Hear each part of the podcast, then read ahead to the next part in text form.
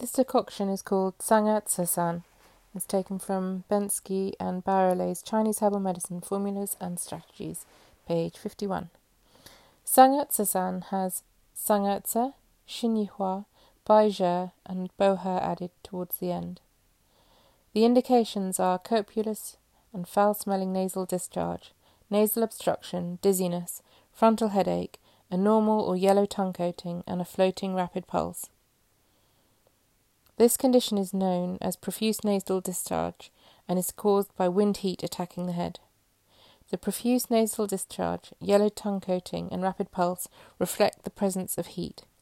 The acute attack with copious discharge, frontal headache, dizziness, and floating pulse reflect the presence of wind. Analysis of the formula. The chief herbs, Zangatze and Xinyihua, unblock the nasal passages and are frequently used in treating profuse nasal discharge. One of the deputies, Bai Zhi, releases the exterior and opens up the orifices, disperses wind dampness, and promotes the discharge of pus.